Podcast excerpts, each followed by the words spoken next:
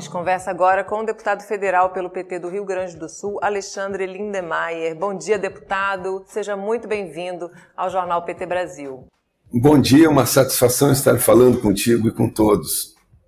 Satisfação é nossa. Obrigada por ter atendido ao nosso convite, deputado que a gente vai comentar essa frente parlamentar em defesa da indústria naval brasileira, né, que será lançada amanhã e vai ser presidida pelo senhor. Eu queria que o senhor já explicasse para a gente quais são as principais atribuições desse colegiado.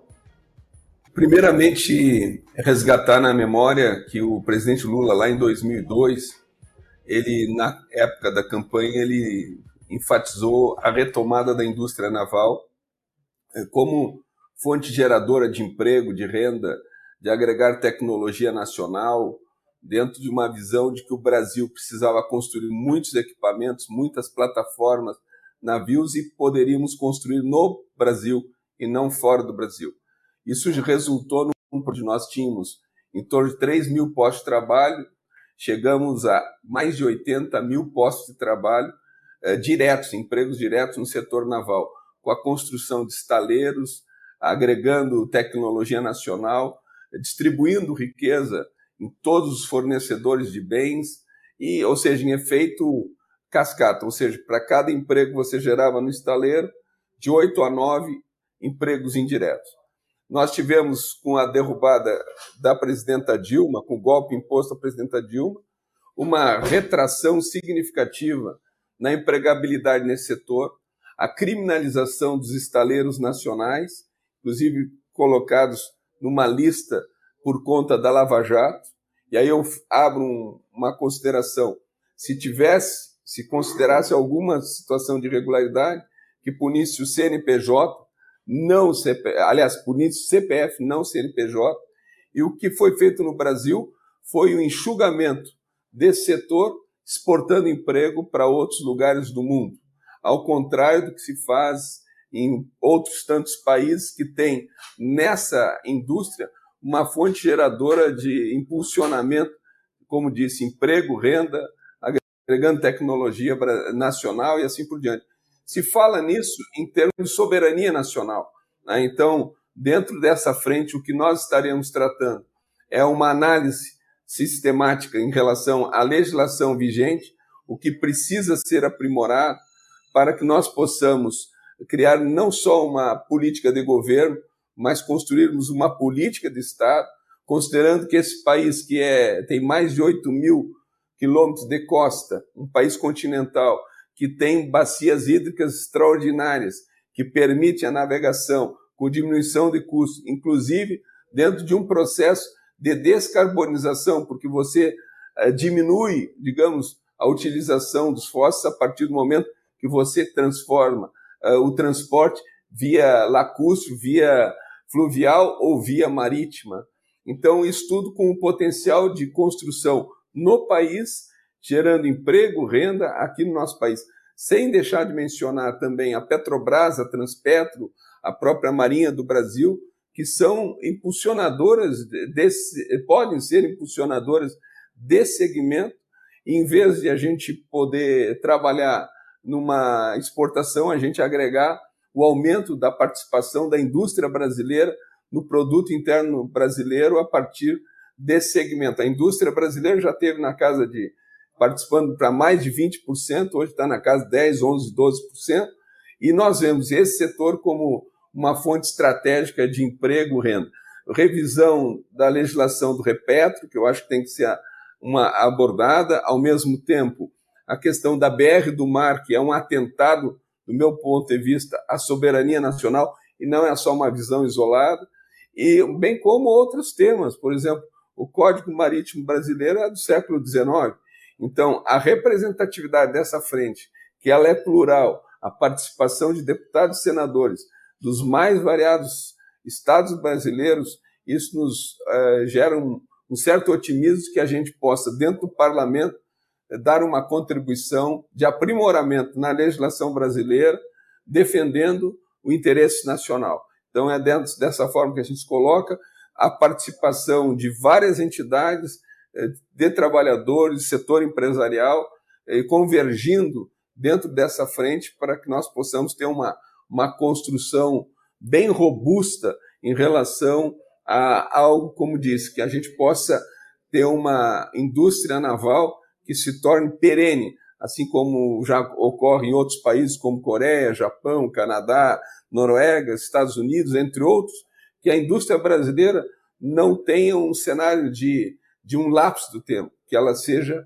contínua. Já se colocou no passado como a segunda maior indústria eh, naval do mundo, depois nós tivemos um apagão, tivemos uma retomada nos governos Lula e Dilma, agora tivemos outro apagão, queremos, queremos uh, ter força dentro desse novo momento, novo governo do presidente Lula, e a frente parlamentar ela pode contribuir dentro do Parlamento Nacional.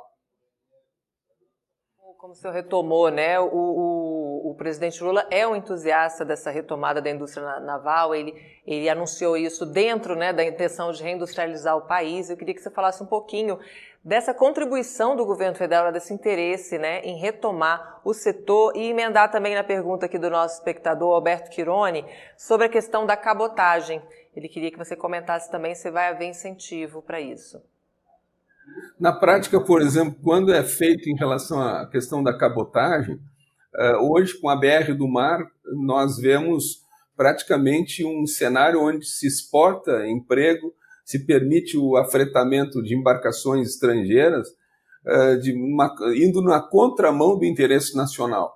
Então, a nossa ideia também passa pela revisão eh, da legislação da BR do Mar, que ela não atenta é, ela, ela, ela atenta os interesses do nosso país. Então, vemos que a Marinha Mercante é, ela é estratégica em termos de possibilidade de demandas por renovação de frota da, da Marinha Mercante, para que possa fazer também a cabotagem brasileira, né, em não abrir para estrangeiros, né, e, e, ao mesmo tempo, como se diz, a questão do presidente Lula, ela é acompanhada já com a um olhar também dos, de vários ministérios, envolvendo aí o Ministério de Portos e Aeroportos, Ministério da Indústria, também MDIC, temos aí a participação com um espaço de discussão também sendo construído dentro do Ministério da Fazenda.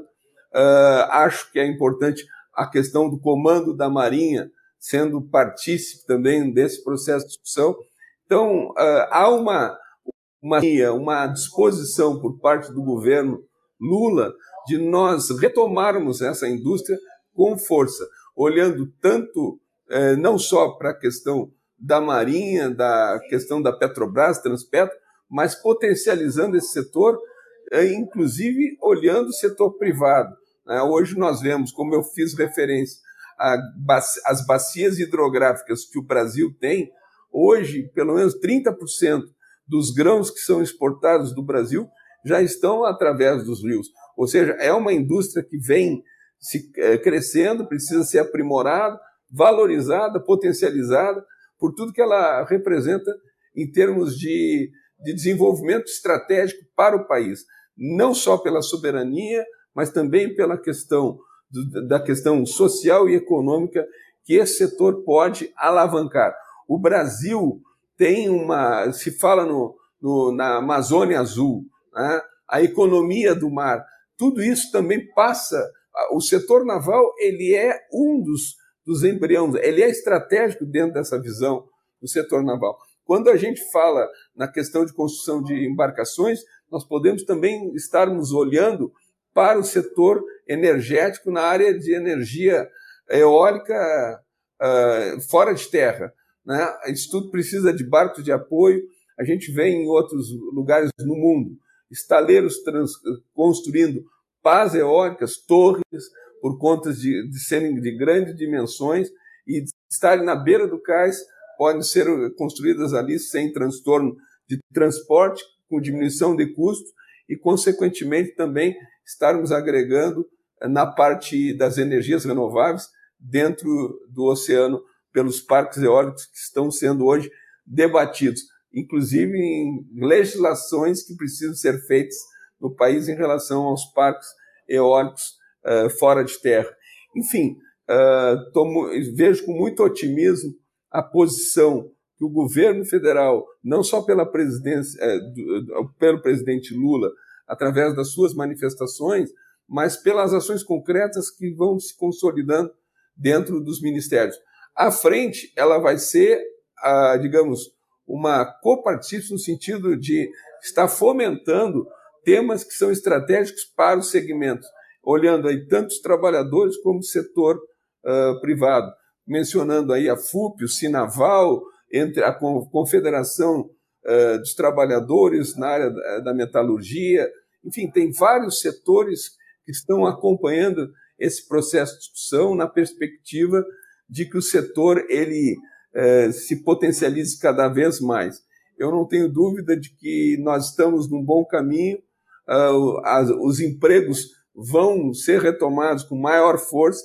Os estaleiros hoje, diferentemente do passado, eles estão instalados, já existe, não é obra, tem que talvez fazer uma readaptação, outra naqueles que estiverem operando uh, de forma reduzida, outros estão operando de forma mais efetiva, mas eu vejo que nós já temos uma capacidade instalada, precisamos fortalecer a cadeia de suprimentos e também a qualificação de mão de obra, que precisa ser uh, requalificada por conta desse período, esse interregno de tempo que nós tivemos na retração do setor.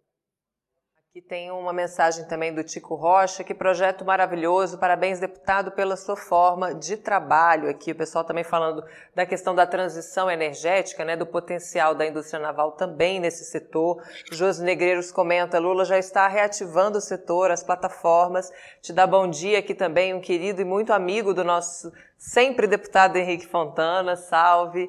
Aqui a Maria Amélia Legal. também comentando que a retomada da indústria naval na pauta é muito bom. Devemos retomar nosso lugar nessa, nesse segmento também. O pessoal comemorando aqui, te parabenizando também pela iniciativa, né? Bom dia, companheiro. Aqui o Tomé Ferreira Basílio também te dando bom dia. Maria Dalva de Souza Faria.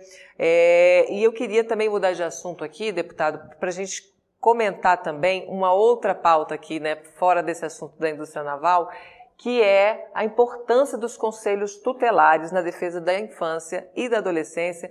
As, as eleições né, se aproximam. Queria que o senhor falasse da importância é, desse, de, de, de, desse segmento né, para a proteção da, da infância e da adolescência e também alertasse a população para se engajar né, e participar dessas eleições, conhecer esses candidatos, conhecer quem são essas pessoas que vão ficar aí por quatro anos cuidando de uma pauta tão fundamental.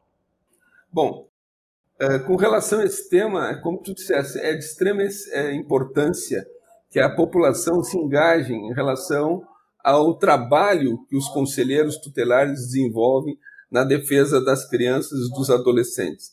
Então, o Estatuto da Criança e do Adolescente para ser efetivado, tem que ser é, é, respeitado por cada um de nós, mas a existência do Conselho ela contribui de forma efetiva na garantia, no controle, na fiscalização, no olhar de cuidado em relação àquelas crianças e adolescentes que, porventura, estiverem sofrendo algum tipo de violência em relação aos direitos fundamentais previstos, como a questão da saúde, da educação, violência e assim por diante. Conselheiro tutelar ele tem um papel extraordinário, inclusive, porventura, se o Estado estiver se omitindo, de demandar contra o Estado a omissão implementada em relação à criança e adolescente. A outra questão que eu acho importante, os conselheiros tutelares, eles têm, pela sua história já, uma atuação, mesmo eh, por vezes, entrando em áreas que hoje, infelizmente, são áreas que o tráfico se coloca de forma mais efetiva, às vezes o Estado tem dificuldade de chegar efetivo, de forma mais efetiva, e lá estão os conselheiros tutelares. Então, eu vejo com grande importância, como é, de grande importância, que nós tenhamos conselhos tutelares fortes, pessoas comprometidas na defesa daquilo que se construiu ao longo do tempo na legislação vigente e de que vem ao encontro da defesa das crianças e, e adolescentes e principalmente pessoas que sejam comprometidas, que dependem aí da participação de cada um de nós também na hora de escolha, na, na hora de, de exercer o seu direito de voto para a escolha dos conselhos, conselhos,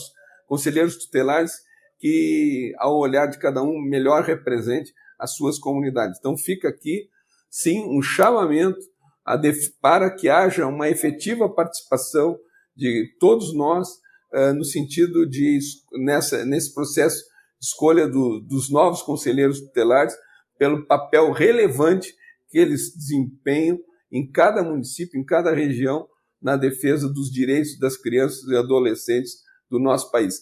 Principalmente no momento onde a gente vê um cenário que nunca desapareceu, mas que se acentuou nesse período pretérito recente, que parece que meio que foi, foi liberado. O, trabalho escravo, né, também em relação a crianças, adolescentes, é, cresceu com força nos últimos anos e agora, com a intensificação de fiscalização, também envolvendo aí os auditores fiscais, Ministério do Trabalho e outros setores, nós precisamos acentuar muito essa fiscalização, também com a participação dos conselheiros tutelares, para debelar essa qualquer forma de escravidão que a gente tem no nosso país.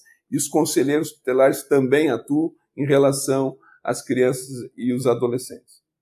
A Helena Chafitelli, eu acho que é isso, te dá bom dia aqui, dizendo que é, é a Helena do Cassino, deputado. Ela diz aqui, preparação de formação para os conselheiros em geral, para que eles não esqueçam dos deveres e obrigações. O senhor pode falar sobre isso, sobre esse acompanhamento da atuação desses conselheiros, que eles tenham formação continuada? Primeiro, aproveitar para mandar um abraço para Helena e para todos aqueles que, que estão acompanhando uh, o nosso programa. Né? Eu queria dizer que eu, eu, concordo plenamente com a Helena, formação continuada é, é necessária em qualquer situação, mesmo porque se a gente não conseguir que as pessoas tenham consciência daquilo que estão defendendo, da legislação que está vigorando, o alcance, a importância do trabalho que estão uh, realizando, né? uh, por vezes a gente acaba tendo uma questão de uma disputa por um espaço uh, que não, não tem um comprometimento uh, que se deveria ter em relação à pauta, no caso, a criança ou adolescente. Então, a formação continuada vale para a questão dos conselheiros tutelares, uh, para a questão de maior consciência em relação à, à importância da atividade que estão executando, e vale para outras, para o geral. Né? Quando a gente defende políticas públicas uh, para melhorar a vida das pessoas, né? e aí vai a, a fala que eu estava assistindo do Jean Willis, né? se a gente não conseguir fazer com que as pessoas elas formem consciência da importância daqueles direitos que, lhe que, que foram conquistados, se as pessoas não, não se sentirem convidadas também a serem protagonistas das políticas públicas, o risco que a gente tem a gente fazer muita coisa boa, muitas políticas que melhoram a vida das pessoas, mas na hora de decidir as pessoas pensam, não, isso aí é, é mérito meu, não é fruto do é, não é fruto do acaso, é porque eu conquistei e não é fruto de política pública nenhuma de quem governa o Brasil, quem escolhe as políticas que sejam para a ampla maioria das pessoas. Né? É, é uma questão de, de mérito, mérito individual.